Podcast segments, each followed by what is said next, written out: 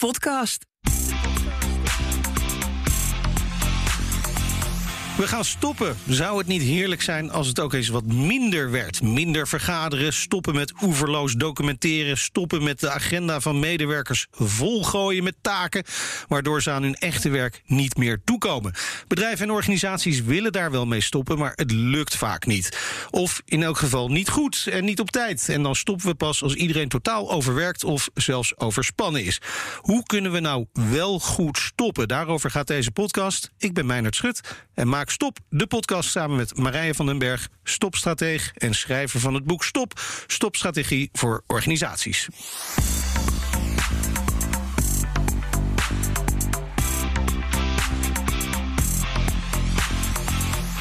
Marije, gewoon weer in de studio in Amsterdam. In welk thema duiken we deze aflevering? We gaan het onderwijs in.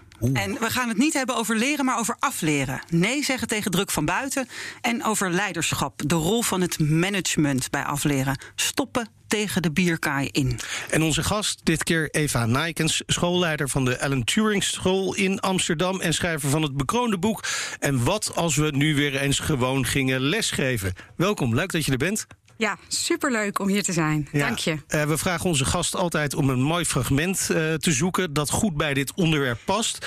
Nou heb jij een fragment gekozen dat ik eigenlijk ook had gekozen. Zullen we gewoon maar even luisteren? Ja, fantastisch, ja.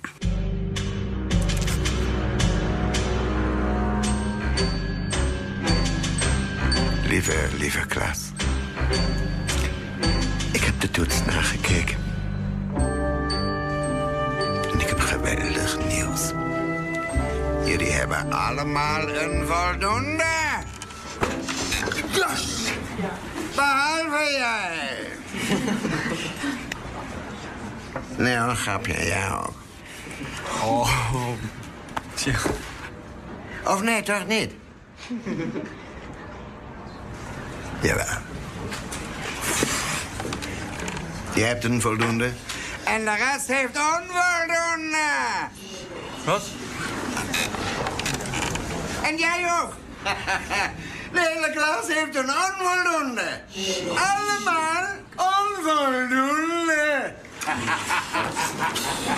Ja, heerlijk fragment uh, natuurlijk van Roentvonk. Wij doen dit thuis heel vaak na. Wij ook. Ja? ja, het is zo lekker. Maar is dit, heb, je, heb je zelf ooit ook wel eens zoiets in de klas willen doen? Nou, in de teamkamer doen we dit soort oh, dingen ja. regelmatig na. Dat is echt. Uh, ons team speelt heel vaak fragmentjes na. Vinden we geweldig. Ja. Maar zegt dit ook nog iets?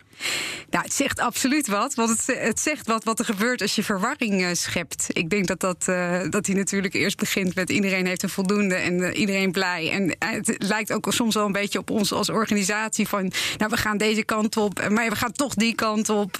nee, we gaan toch die kant op, maar jij gaat die kant op. Ja, verwarring, dat vind ik wel mooi, ja. ja en uiteindelijk staat hij met een soort broodtrommeltje... met een cavia erin rond te schudden in de, in de klas. ik ja. zou dat niet nadoen, overigens. Nee, nee, maar het is fantastisch dit. Ja, ja heerlijk. Uh, Marije, wij zijn natuurlijk ontzettend blij dat we deze mooie serie kunnen maken. En dat allemaal dankzij onze sponsor. Ja, dat klopt. Dat is JB Lorens. En ik denk dat hun experts zo meteen heel instemmend gaan meeknikken met het verhaal van Eva. Want ook zij merken elke keer weer dat het moeilijk is om oude routines bij organisaties af te leren. Zij helpen publieke en private partijen daarom om helder in beeld te brengen wat je moet doen en afleren om ingewikkelde vraagstukken het hoofd te bieden.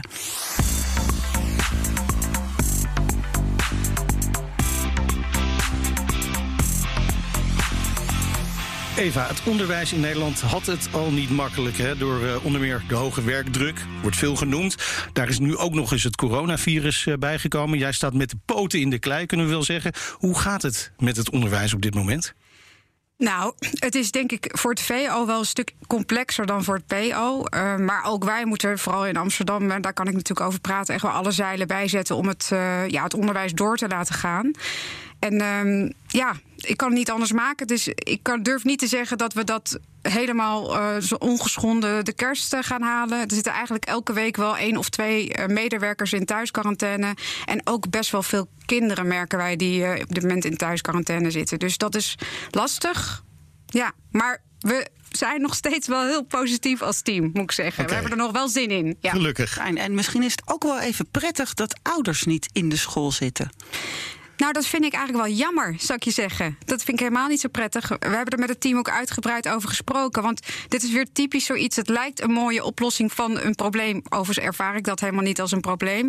Maar ik kan me voorstellen, soms wordt daarover gesproken dat zoiets hè, prettig kan zijn. Maar ouders zijn natuurlijk wel je belangrijkste ja, eh, communicatieplatform. Dan weet je precies, zit iets goed? Doen we de goede dingen? Doen we ze goed? Uh, zijn er problemen? Zijn er situaties die we ja, kunnen verwachten? Is er onduidelijkheid? Dus ik mis dat heel erg. En we hebben met het team wel over gesproken.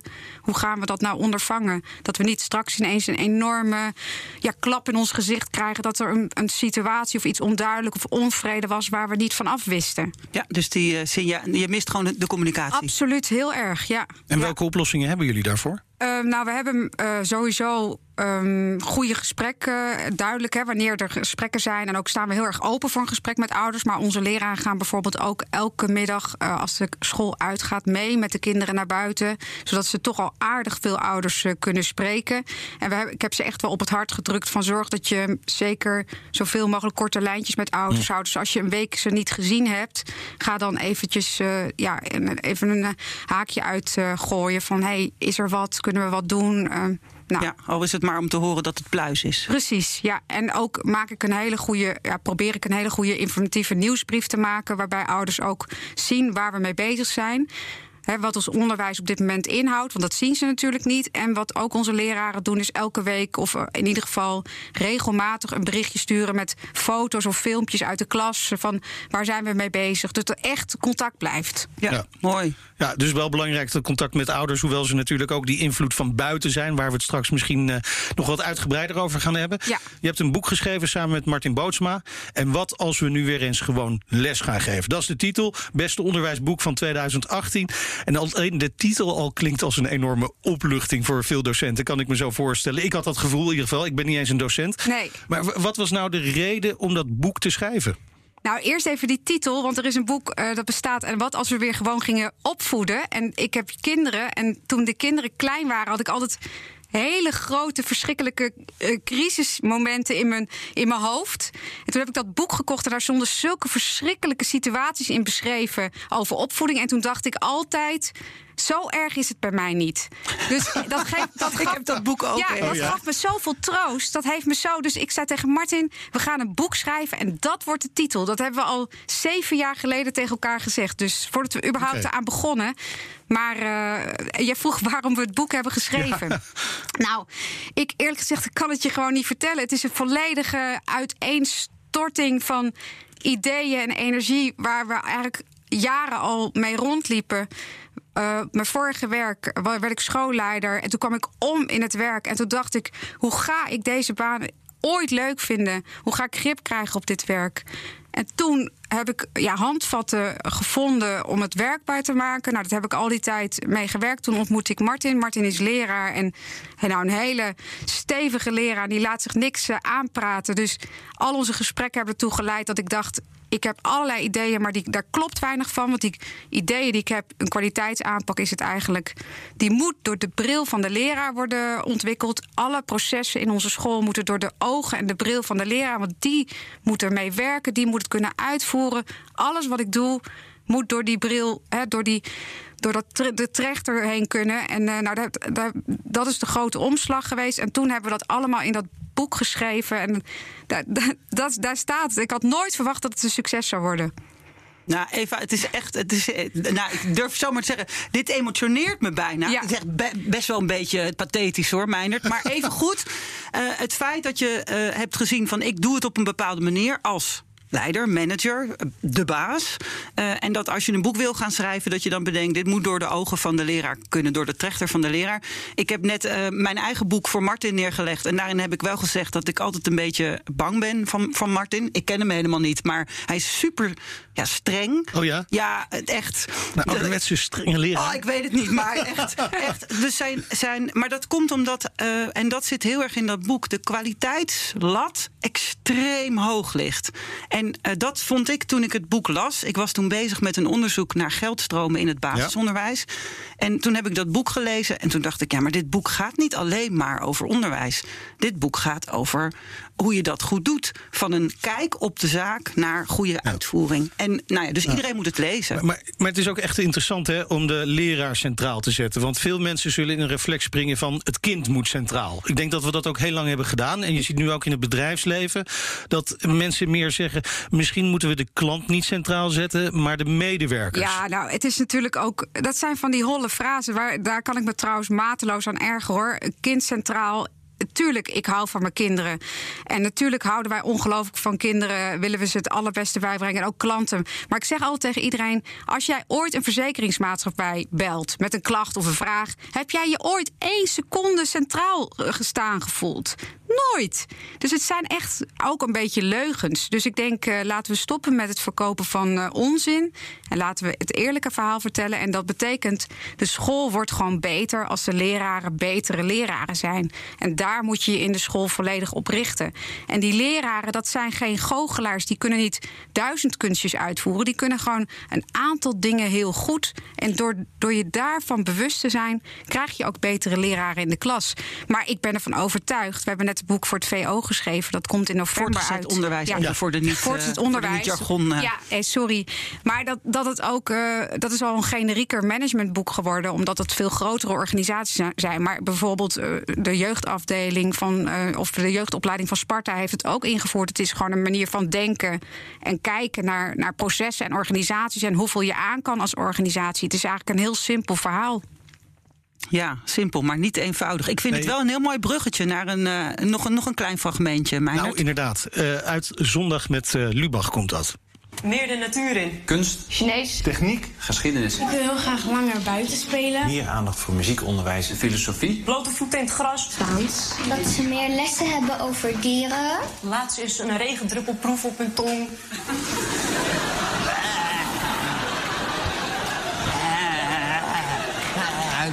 Toekomst van het onderwijs, mensen. Lubach is hier een regendruppel aan het proeven op zijn ja, tong. Heerlijk, hè? Ach, zouden veel meer kinderen moeten doen. Ja. Regendruppels proeven. Ja. Even, als mij dat nou zou zeggen... ik kom bij jou een gastles geven Oh ja. over journalistiek... wat zeg jij dan? Nou, dat zeg ik hartstikke fijn, Meijner, dat je dat wil. Uh, ik schrijf je naam uh, op en uh, ik noteer je gegevens. en op het moment dat het in ons onderwijs ook echt aan bod komt... en we behoefte hebben aan een spreker daarover... Ja. dan weten we je te vinden. maar dan kom ik op een hele lange lijst, denk ik. Zeker, want uh, ik denk dat we elke week wel vijf aanbiedingen krijgen van dat soort, uh, nou, de lespakketten, maar ook dit soort mailtjes of uh, de uitjes die je krijgt, die aangeboden, die zijn gewoon gigantisch. Je zou, ik zeg gekscherend wel eens, je zou in het onderwijs met lespakketten en uitjes de hele dag kunnen vullen als je zou willen. Ja. Zo is het gewoon. Ja, dus dit fragment van uh, Arjen Lubach het is gewoon echt de realiteit. Is de werkelijkheid. Dit ik miste nog de liefdeslessen. Ja. Nee, ja. zeker. Ik bedoel, uh, je wil je kind, je wil je parel natuurlijk alles bijbrengen. En ik vraag me wel eens af, realiseren mensen zich wel dat een, een week in het onderwijs ongeveer 25 uur contacturen zijn? He, je wil ook graag dat de kinderen goed leren lezen, schrijven, rekenen en al dat soort zaken. Dus dan moet je dus keuzes maken, want je kan niet alles doen. Dus ik zeg heel prima, als jij dat wil, he, die regendruppel dan, uh, nou, dan geen spelling uh, die week of die dag. Ja, ook prima. Ja. Maar dat is eventjes heel hard gezegd de keuze. En ik denk ook wel eens van ja, ik ben ook ouder. Goh, zouden ook niet een stukje bijvoorbeeld buiten buitenschoolse opvang of muziekles of buurthuis of moet dat allemaal door die leraar worden gedaan? Nou, dat vind ik dus niet. En je, het lijkt, je zegt het is heel simpel. Je zet nu ook weer een paar deuren open. Als je een regendruppel wil proeven, kan je in op dat moment niet een spellingsregel leren. Ik kan daar geen spel tussen krijgen. Hoe komt het dan toch dat het zo ingewikkeld is op scholen om dat buiten de deur te houden? Nou, dat is voor een deel natuurlijk ook dat er, denk ik, toch marktwerking in het onderwijs is. Al die verschillende concepten, dat je ouders uh, graag ja, dat je onderscheidend wil lijken, dat zie je natuurlijk niet alleen in het onderwijs, dat zie je bij heel veel bedrijven. Maar als je echt sec naar een school kijkt, zeker naar een basisschool, maar ik denk voor een VO-school voor een deel ook, dat we wel 90% hetzelfde zijn. Dat we dezelfde dingen doen. En dat we een klein beetje maar onderscheidend zijn, maar dat accepteren dat het zo is. En dat een jaarplan in een basisschool jaar in jaar uit toch wel erg op elkaar lijkt. En dat we dezelfde dingen doen jaar in jaar uit. En dat ik elk jaar dezelfde soortige nieuwsbrieven in januari, februari en maart verstuur. En dezelfde berichtjes herhaal en informatie verstrek dat dat ongelooflijk saai lijkt, maar dat dat juist super opwindend is om dat goed te doen.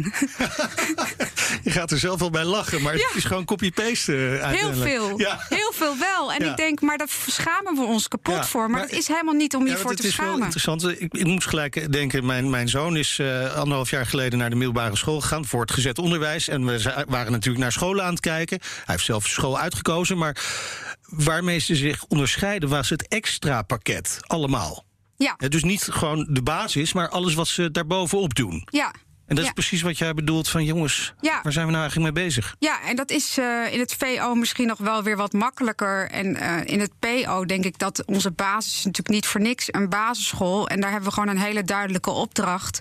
En dat is toch kinderen de basisvaardigheden aanleren. Daar hoort ook burgerschapsvorming bij. Daar hoort ook sociale veiligheid bij. En natuurlijk horen daar culturele vakken bij. Hè. Dat is best een breed eh, aanbod, al wat je kinderen moet bieden. Nou ja, en dan is het eigenlijk wel een beetje gedaan met de tijd. En alles wat je daar bovenop belooft, wordt of eh, verdunning van wat je Ja. doet. Hè, dus het wordt een soort ja, minder goed wat je doet. Of eh, ja, je gaat iets beloven wat je niet kan waarmaken. Nou, het is allebei heel erg ellendig. Dus dat moet je eigenlijk zien te voorkomen. Ik ben dan wel nieuwsgierig, want jij bent een paar jaar geleden eh, begonnen eh, met een nieuw onderwijsconcept in de Ellen Turing School op een bestaande school. Ja. Ehm, dit onderwijsidee, namelijk wat als we weer eens gewoon gingen lesgeven en de kwaliteitslat heel hoog leggen, zeg ik er dan maar even bij. Jij kwam daar op die school. Kan je iets vertellen over je, je, je eerste honderd dagen? Hoe, hoe kwam je in dat team? Ja, ik wil eerst even zeggen over die kwaliteitslat, want dat lijkt misschien hoog, maar eigenlijk zijn wij, eh, nou we hebben een aantal uitgangspunten en één daarbij is bijvoorbeeld mildheid bij oordelen en actieve empathie. Dat zijn mooie woorden. Ik doe toch wat van die managementfrases er doorheen gooien. Hoor. Tuurlijk, Kom op, ik zit hoor. hier bij BNR. Maar het is wel zo dat het eigenlijk helemaal niet super hoog ligt, want je ziet dat mensen heel makkelijk de kwaliteit kunnen verbeteren als je gewoon duidelijk bent. Dit is wat we gaan doen. Zo gaan we dat doen. Ik ga je ook helpen om daar goed in te worden. Dan krijg je heel snel het vertrouwen. En dan ben je eigenlijk, nou, dat noem ik dan voortborduren. Je bent dag in dag uit een beetje beter aan het worden. En je helpt mensen ook echt bij de vraagstukken waar je tegenaan loopt. Bijvoorbeeld passend onderwijs of betere instructie geven. Dus het is gewoon je vakmanschap ontwikkelen. En ik denk dat daar te weinig aandacht voor is. En de eerste honderd dagen, ik zal je zeggen, het team was hartstikke blij dat we kwamen. Vonden het ook heel leuk. En we hadden best een pittige opdracht. Maar we hebben eigenlijk vanaf dat we begonnen zijn tot nu. eh, natuurlijk eh, ja, hebben we het heel goed met elkaar gehad. Ik denk dat teams ook ongelooflijk blij zijn met een leidinggevende die gewoon duidelijk zegt waar het op staat. En dat heb ik natuurlijk gedaan. En natuurlijk heb ik ook gezegd van joh, als dit je ding niet is, ga alsjeblieft solliciteren, want de arbeidsmarkt is goed. Maar, maar zijn er ook docenten weggegaan? In het begin zijn er een paar docenten weggegaan. Ja, zeker. En had dat te maken met dat jij dingen stopzette waar zij heel erg aan gehecht waren? Nou, ik heb in het begin behoorlijk wat stopgezet, maar ik denk nog wel meer ook eh, richting ouders, als ik heel eerlijk ben. Dus meer dingen verduidelijkt. Hè, van wie doet wat, wie is waar verantwoordelijk voor, wat doen we wel en wat doen we niet. En dat het team dat ook wel lekker vond. Maar we hebben natuurlijk een heel ander concept hè, met op een andere grondslag. En daar zijn vooral de mensen op afgehaakt. Ja. Dus, die, dus er was heel veel duidelijkheid, maar het was dus ook vrij duidelijk of dat wel of niet bij je kon passen Ja. als leerkracht. En dat zeg ik ook wel. Ik bedoel, als ik zie dat dat gewoon niet eh, duidelijk bij, of niet bij je past, dan, ja, dan ben je ook niet helemaal happy. En dan ben ik ook gewoon niet happy. Dus dan moeten we gewoon uit elkaar. Maar dat is zeker in het onderwijs ook. eh, jij zegt het zo simpel, maar dat gebeurt bijna nooit. Dat er zo duidelijk wordt gezegd: ga vooral op een andere school solliciteren. Ik denk dat mensen. Bedoel, je belandt vaak in een soort ellenlange discussie over functioneren. En dan kun je dat gesprek er niet meer over voeren. Dus je, je gaat al in een soort echtscheidingsprocedure. Maar als je dat gewoon voor bent en je bent gewoon eerlijk en je kijkt elkaar in de ogen en je helpt iemand ook echt verder. Dan denk ik dat dat ook heel goed kan. Snap je nou waarom ik fan ben van eh, Ja, Eva zeker. Maar het- het- er is ook lef voor nodig, kan ik me voorstellen. Omdat we horen alleen maar dat er enorme tekorten zijn. Zeker hier ook in Amsterdam. Dat, dat eh, scholen ook best wel moeite hebben om docenten te vinden. Ja, dat is ook lastig. Maar ik ben daar dan niet zo bang voor geweest. Omdat ik ja, het vertrouwen had dat, dat ook de duidelijkheid die wij geven... dat we daar wel weer nieuwe leraren door zouden aantrekken. De kern van jouw eh, aanpak eh, als schoolleider, als, als baas, is heel erg duidelijk zijn. twee dingen. Heel erg houden van je personeel. Want ik ga ook echt door roeien en ruiten voor mijn team. Ze kunnen me altijd bellen en ik wil altijd naar ze luisteren. Ik ga er echt voor. Ik zou je zeggen, ik geef mensen niet snel op. En daarnaast ook die duidelijkheid. Maar die gaat niet alleen, betreft niet alleen mijn team. Maar ik bescherm ze ook heel erg tegen alle verwachtingen die er op hen afkomen. Dus ik, ik equipeer ze eigenlijk om ervoor te zorgen dat de meest lastige vragen die op hun bordje komen, dat ze die eigenlijk goed kunnen aangaan als leraar. En daardoor voel je je als professional gewoon gesterkt. En daar geloof ik heel erg in. En, en eh, ik las bijvoorbeeld van de week een column in eh, de Volkskrant. Nee, het was in Trouw. Dat ging ook over die eindeloze hoeveelheid lespakketten. Het was geloof ik een lespakket over zuivel, wat zij als voorbeeld nam. Ja. En uh, deze columnisten die pleiten ervoor uh, om de autonomie van de leerkracht weer terug te geven. Wat, wat, wat zeg jij daarover, nou, over dat woord autonomie? Ik heb moeite met het woord autonomie, want ik vind het een geweldig woord. Maar ook dat is weer heel snel een soort. Wat is dat dan? Wat wil je dan precies? Want leraren hebben natuurlijk in feite heel veel autonomie. Mart en ik, en dat beschrijven we nog duidelijker in ons uh, voortgezet onderwijsboek autonomie komt na de standaard. Dus scholen moeten eerst duidelijker afspreken: oké, hoe gaan we het doen? Hoe werken we? Wat zijn onze werkprocessen nou eigenlijk? Wat doen we wel? Wat doen we niet? Als er een situatie is, bijvoorbeeld een leerling moet vertragen, die, die moet er wat langer over doen, dan kan je ervan op aan dat er bij ons hele goede stappen worden gezet. Dat we goed nadenken met elkaar, dat ouders daar goed bij worden betrokken tijdig. Weet je, dat wordt volgens een professionele standaard uitgevoerd. En ik zeg daarna, die standaarden die we met elkaar hebben afgesproken, die professionele standaarden, daarna komt jouw autonomie. En daar is nog meer dan genoeg ruimte voor leraren, maar niet in het wilde weg. Ga maar lekker je gang, want dat heeft het onderwijs gewoon nooit veel goeds opgeleverd. Tot nu toe dan, hè? En, uh, Als ik zo'n stukje lees, ik las het ook, vind het ook goed dat ze het opschrijft. Hartstikke goed. Ik vind dat leraren elkaar of mensen in het onderwijs elkaar niet moeten afvallen. Maar wat je ziet is, we gaan dan weer eindeloos praten over... we zouden die lespakketten niet moeten doen. ik denk dan, ik zei laatst al, stop subsidies aan dat soort organisaties die lespakketten maken. Want het maakt gewoon je onderwijs per definitie slecht. Alle activiteiten als ze niet heel erg goed in een bredere context passen, dan leveren ze gewoon heel weinig op. Dus hou op om. daar, daar is subsidie voor, voor dat nou, soort lespakketten? Echt waar? Heel vaak gaat daar natuurlijk geld in om. En ik denk dan zo'n zuivelbedrijf die daar een lespakket voor gemaakt heeft, geef liever je geld uh, aan mij. dan maak ik gewoon beter onderwijs. Ik ben zelf voorzitter van een klein fonds. En je ziet heel veel aanvragen van mensen die iets willen. En dan is het mhm. vaak zo hè, dat als we iets willen in de wereld, dan leggen we het bij het onderwijs. En dan is de, het middel is een lespakket of een themaweek. Uh, dus dan moet er weer ergens een blik leerlingen open om, ja, om, om die geldstroom op gang uh, te brengen. Dat is, dat is een heel uh, destructief mechanisme. En tegelijkertijd blijkbaar ook heel verleidelijk. Want als daar geen vraag naar zou zijn, dan zouden ze wel stoppen. Ja, ik kan het ook niet begrijpen. Het, het is, uh, het is ongelooflijk, maar blijkbaar is er een voedingsbodem voor, anders zou het er niet zijn. En, en uh, want jij zegt autonomie komt na de standaard. Ik, ja. ik, ik denk in tegeltjes van na. Um, Zo'n standaard, uh, als we naar de afgelopen decennia kijken van al die onderwijsvernieuwing, dan gaat het vaak over maatwerk. Het gaat over individualisering, over passend, ook zo'n woord. Hoe pareer jij dat soort, uh, dat soort woorden? Want het zit hem toch ook in het verhaal wat je aan elkaar moet vertellen, blijkbaar. Ja, het verhaal moet een eerlijk verhaal zijn. Kijk, en het lastige in het onderwijs is een gesprek voeren. Want kijk, op de ene plek een school hebben en een aanbod hebben voor je leerlingen, leerlingpopulatie, wil niet zeggen dat dat ook meteen het aanbod moet zijn wat past bij andere leerlingen. Kijk, je hebt natuurlijk leerlingen die meer nodig hebben, meer uh, duidelijkheid, meer. Het expliciete directe instructiemodel is bijvoorbeeld een model waarbij leerlingen goede instructie krijgen. Maar het is niet per definitie nodig dat alle mensen, alle kinderen dan volgens dat instructiemodel les krijgen. En je ziet dat, dat we in het onderwijs niet echt in staat zijn. Kijk, maatwerk. Voor een leraar is maatwerk heel lastig. Maar toch gebeurt het op heel veel scholen. En er zullen vast ook scholen zijn die er succesvol in zijn. Wat wij gezien hebben in ons onderzoek, ook naar kwaliteit, is dat er scholen in Nederland zijn die zeer uiteenlopende concepten hebben. En het is niet zo zeer wat ze doen, maar de wijze waarop. Als je iets met elkaar doet en je doet het op de goede manier en je maakt er goede afspraken over en je voert het tot in de haarvaten uit, dan is er heel veel mogelijk en kunnen er ook hele uiteenlopende plannen heel succesvol zijn. Dus ik kan niet hier zeggen: mijn aanpak is de meest succesvolle aanpak. Het gaat erom dat je wat je doet supergoed doet. En dat je dus ook kijkt: kunnen we het bieden? Kunnen we het waarmaken?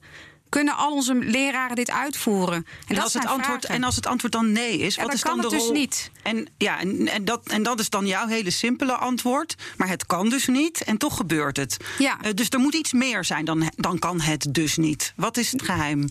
Wat het geheim is, hoe bedoel je? Wat nou het ja, ge- hoe het bij jou lukt om het buiten de deur te houden wat er niet kan, terwijl andere eh, scholen Nou ja. overlopen. Ja, nou ja, ik zei, eh, mijn idee is, het, want deze podcast gaat over stoppen, maar eigenlijk zou de podcast moeten gaan over niet beginnen.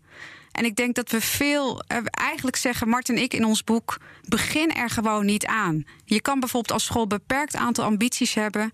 Die kan je uitvoeren als team. En als je een school er slecht voor staat, dan kan je bijvoorbeeld maar vijf ambities hebben. En als je school er supergoed voor staat, negen ambities. En wat, wat is dan Maar bijvoorbeeld zo'n van tevoren ambitie? na. De- de- eh, van welk spul is Nou zo'n ja, ambitie gemaakt? Een ambitie is bijvoorbeeld, wij besteden veel aandacht aan eh, leesonderwijs op school. En dat is van technisch leesonderwijs tot met literatuuronderwijs. Nou, dat is een hele brede ambitie.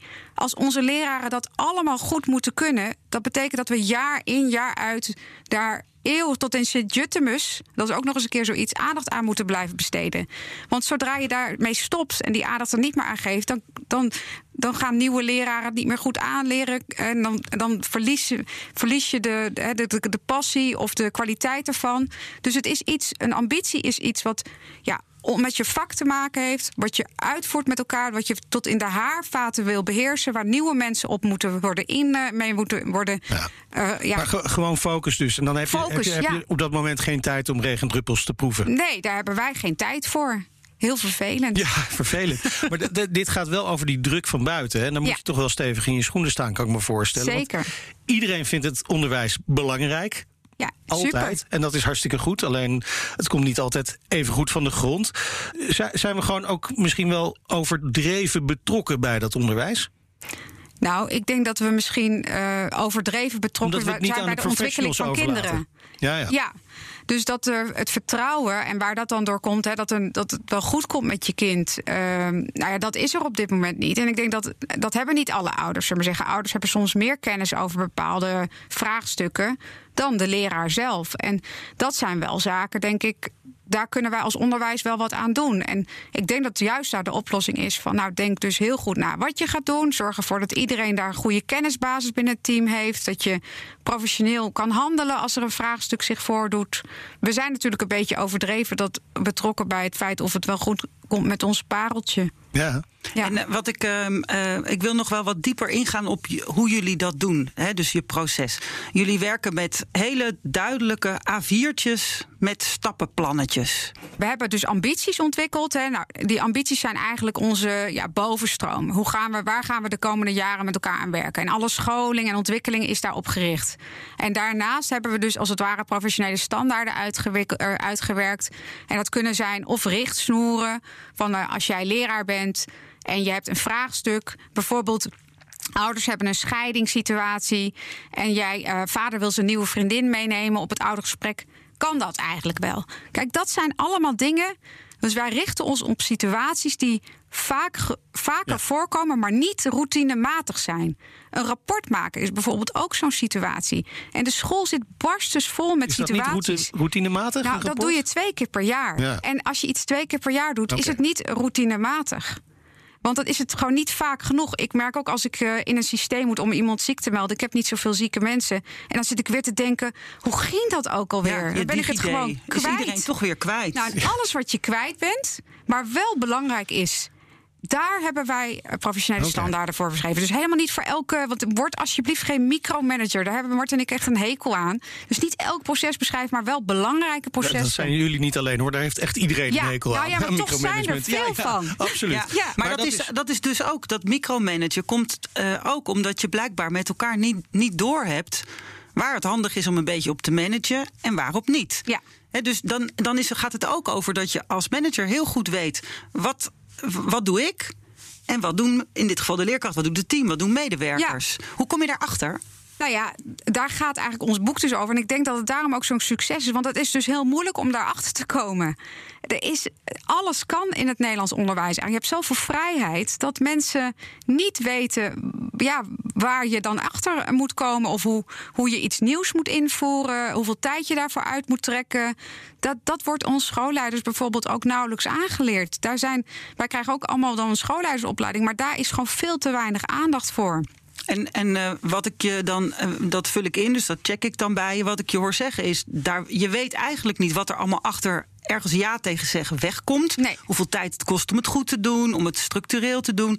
Dus je zegt te makkelijk ja, omdat je denkt, leuk. Leuk, of het moet misschien van iemand. Hè, of je voelt de druk dat het moet. Ja. Uh, ja, of het lijkt gewoon leuk. Uh, wij komen wel eens op scholen en die dachten gewoon hartstikke leuk. Een website tot de barstjes vol met allerlei leuke nieuwe ideeën. Maar er was helemaal niks meer van terug te zien in de school. Maar wel, ja, we hebben het gewoon gedaan. We, hebben gewoon, we zijn er gewoon aan begonnen en het nooit afgemaakt. Ja, dus dat en, en, dat, en dat blijft dan, hè, dat noem en ik dat suddert de, de, voort. waakvlam in het slecht stoppen. Dus, Ja. Want ik weet bijvoorbeeld dat ze bij mij op school waren ze dan met de Daily Mile begonnen. Ja. Nou, sommige klassen doen het wel, andere niet. Nou ja, En dat is dus grappig. Daar zijn wij dus ook mee begonnen toen wij die school begonnen. Wat is dat? de Daily Ja. Mile is dat je elke dag een stukje loopt of Ja, hard loopt. Ja, Ja, nou ja, en daar zijn wij ook de mee dagelijkse begonnen. kilometer mag ook. Ja, dat mag nee, maar heet de Daily Mile. Ja, heet ja, het dat. is iets meer. Ja. Ja. Ja. nee, eh, wij begonnen daar ook mee. En wij zitten midden in het centrum van Amsterdam. En toen kwamen we met in de situatie dat daar een schietpartij eh, was geweest in, de- in onze buurt van onze school. En toen, eh, nou, toen konden we natuurlijk even een tijdje niet zo lekker naar buiten. Hè. Dat, dat, dat, dat- en toen gingen we natuurlijk daarover in gesprek. En toen zeiden eigenlijk collega's: Nou, het, Daily Mail klinkt leuk, maar dat brengt hartstikke veel onrust met zich mee voor mij. Dat het, het, het klinkt als een mooi verhaal, maar het lukt me gewoon niet. En toen hebben we het uiteindelijk gestopt. En heb je dat dan, want dat is dus heel belangrijk bij stoppen, dat je dat dan ook aan iedereen weer duidelijk communiceert. Ja, dus in tegen de ouders gezegd en ook met de MR besproken en ook uitgelegd. Ja, en ik vind het ook heel vervelend, maar ik leg wel uit dat het, dat het gewoon niet lukt. Ja. Ja. En inmiddels heb je dan wel voldoende gezag en krediet dat mensen dat dan ook geloven en zelf wel inzien. Ja. Ja, omdat we er ook heel veel moois tegenover zetten. Kijk, eh, wat je bij ons krijgt is gewoon goed onderwijs. Hè, wat, wat goed in elkaar zit. En met echt heel veel passie en focus. En het is ook echt mooi. Het is niet saai of uitgekleed. Maar daar zitten gewoon wel grenzen aan de mogelijkheden. En, en komt die boodschap dan ook echt inmiddels bij andere schoolleiders binnen? Nou, zeker. We hebben we veel enthousiaste, en, eh, goede reacties op ons boek gehad. En we, Martin en ik geven ook wel eens eh, masterclasses en we helpen soms ook scholen ermee. Dus ik denk dat het echt eh, heel positief is ontvangen. We hebben eigenlijk van niemand een negatieve reactie gekregen. En de politiek? Zeker. Nou, één keer eh, allemaal voor deze ellende, zullen we maar zeggen, met corona... zijn we ook op het katshuisoverleg geweest om te praten over kwaliteit. En eh, met minister Slop eh, van Onderwijs over gesproken. En die is ook een keer bij ons op school komen kijken. Maar kijk, uiteindelijk is het altijd lastig. Want natuurlijk doe ik dat ook binnen mijn school met enorme energie en passie. En ik hou echt van mijn schooltje. Dus ja, dan, dan ben Dat je er tijd voor hebt om die dingen te doen. ja, ja. Dat is ook heel erg gek. Ja, maar dat, ik, ik kan gewoon wel. eh, ja, soms lukt het ook niet zo goed hoor. Ik bedoel, eh, ja. Maar ik, ik probeer het bij elkaar passend te maken. Ja. Maar, wa- want als wij kijken naar de politiek, en ik ben toch een buitenstaander, hoewel ik ook kinderen heb die op school zitten, maar toch buitenstaander, dan horen wij veel verhalen vanuit het onderwijs. We hebben het te druk met allerlei dingen. Eh, we, kunnen dat allemaal niet doen. We moeten meer, eh, de, werkdruk moet omlaag. En vanuit de politiek horen we altijd, ja, het onderwijs moet anders. De zoveelste onderwijsvernieuwing. Ja, nou ja, de politiek zegt inderdaad het onderwijs moet anders. En eh, de werkvloer zegt er moet geld bij. En om het onderwijs te verbeteren. Nou, voor een deel vind ik ook wel, hè, dat komt uit het McKinsey-rapport ook, dat er Ja. te weinig middelen naar het onderwijs gaan. Maar daarvan, eh, wij, dat zegt Martin altijd heel mooi. Je organiseren. We zijn ook heel erg goed in het onderwijs om het organiseren van onze eigen werkdruk. En dat zit hem vooral in deze zaken. Want ik probeer altijd maar ja, voor ogen te houden: je bent leraar, je geeft les en je moet bijvoorbeeld op een uitje. En alles eromheen, zo'n uitje, ouders regelen. Eh, de, het uit- naar, naar buiten gaan, dus eh, groepjes begeleiden, kinderen die niet zo goed met veranderingen om kunnen gaan. Alles daaromheen is heel stressvol. Dus probeer gewoon na te denken. Wat doen we wel en wat doen we niet? En dat is eigenlijk het enige wat we zeggen tegen, tegen andere mensen. Nou, als je daarover nadenkt en je doet het en je doet het vol overgave, zeg ik, joh, doe het allemaal lekker. Ja, als het kan, dan kan het. Ja. En wat weet jij als pedagoog? Want je weet veel van leren. Wat weet jij van afleren? Nou, ik weet dat afleren eh, net minimaal net zo moeilijk is als aanleren. Ja, maar het is wel heel hard nodig in het onderwijs, denk ik. Als ik jou Ehm, zo hoor, hè? Ja, nou ja, weet je wat het is? We willen mensen niet teleurstellen. Hè? Want we vinden ons vak hartstikke belangrijk en prachtig. En we willen iedereen te vriend houden en het allemaal hartstikke goed doen. Dus ik denk dat dat. Ik heb echt onderwijsmensen heel hoog zitten. Dus we willen dat niet. Dus het is moeilijk om misschien. eh, je moet er even doorheen om de ander teleur te stellen. Ik vind het ook zelf heel lastig. Met een, maar ik voel me al zo lekker opgelucht. Als ik weer iets heb gestopt. Of als ik er niet aan ben begonnen. Heerlijk. Dus ik gun dat wel iedereen. Ja. En, en, en dan naar die vraag van Marij. Het want afleren. Wat, ja, wat weet je dan van afleren? Ja. Hoe doe je dat? Nou ja, Behalve er gewoon niet aan beginnen. Maar Ja, precies. Nou, sommige dingen kan je natuurlijk niet afleren als je in een team komt. Toen ik daar net kwam werken, hadden zij bijvoorbeeld ehm, de neiging om problemen niet met elkaar op te lossen, maar bij mij te komen. Toen zei ik tegen mijn team: Weet je, je kan altijd bij mij komen om over een, iets te klagen of over een collega, noem maar op. Ik ben één en al luisterend oor en jouw geheim is veilig bij mij. Ik zei, maar er zijn dus twee smaken. Ik zei, of ik ga het oplossen. En dat betekent dat, je, dat het buiten jouw controle ligt. Hè? Dus dan gaat het misschien een hele andere kant op dan wat je zelf had gehoopt. Of je gaat gewoon vanaf nu zelf. Je, gaat even met mij erover hebben en je gaat zelf het oplossen. Nou, en als je dat eenmaal, hè, dus als je de bepaalde situaties, hè, hoe mensen problemen oplossen, als je daar met elkaar een goede weg in vindt. En professionals met elkaar ja, de ervaring laat opdoen om problemen, eerlijke vraagstukken of moeilijke vraagstukken met elkaar op te lossen. Dan, dan verbeter je de professionele cultuur binnen de school. En dat is hartstikke fijn.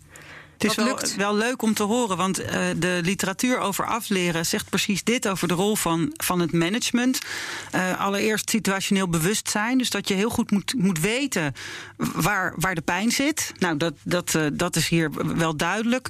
En tegelijkertijd ook onderkennen dat als je iets wil stoppen en iets wil afleren, dat je dat niet kunt doen voor mensen, maar dat mensen dat echt zelf moeten doen. Omdat ze zelf moeten, ja, zich keer op keer aan een steen moeten stoten die uit de weg moet. of zelf moeten bedenken, waaraan merk ik nou dat het lukt? En dat laatste, daar wil ik nog wel iets over vragen. Ja, en mag ik daar nog Ja, één ding over zeggen? Want ik merk ook, ik heb dat zelf ook gemerkt. Je wil als leraar, de regie moet je zelf kunnen houden. Nou, ouders, als ouders bijvoorbeeld bij mij komen met een vraag, zeg ik altijd: ga eerst naar de leraar.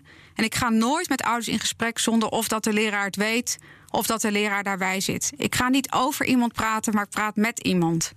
En dat weet mijn team ook. Die kunnen 100% erop vertrouwen dat dit volgens die procedure gebeurt. En ik denk dat dat ook heel belangrijk is en dat moeten ze zelf ook ervaren.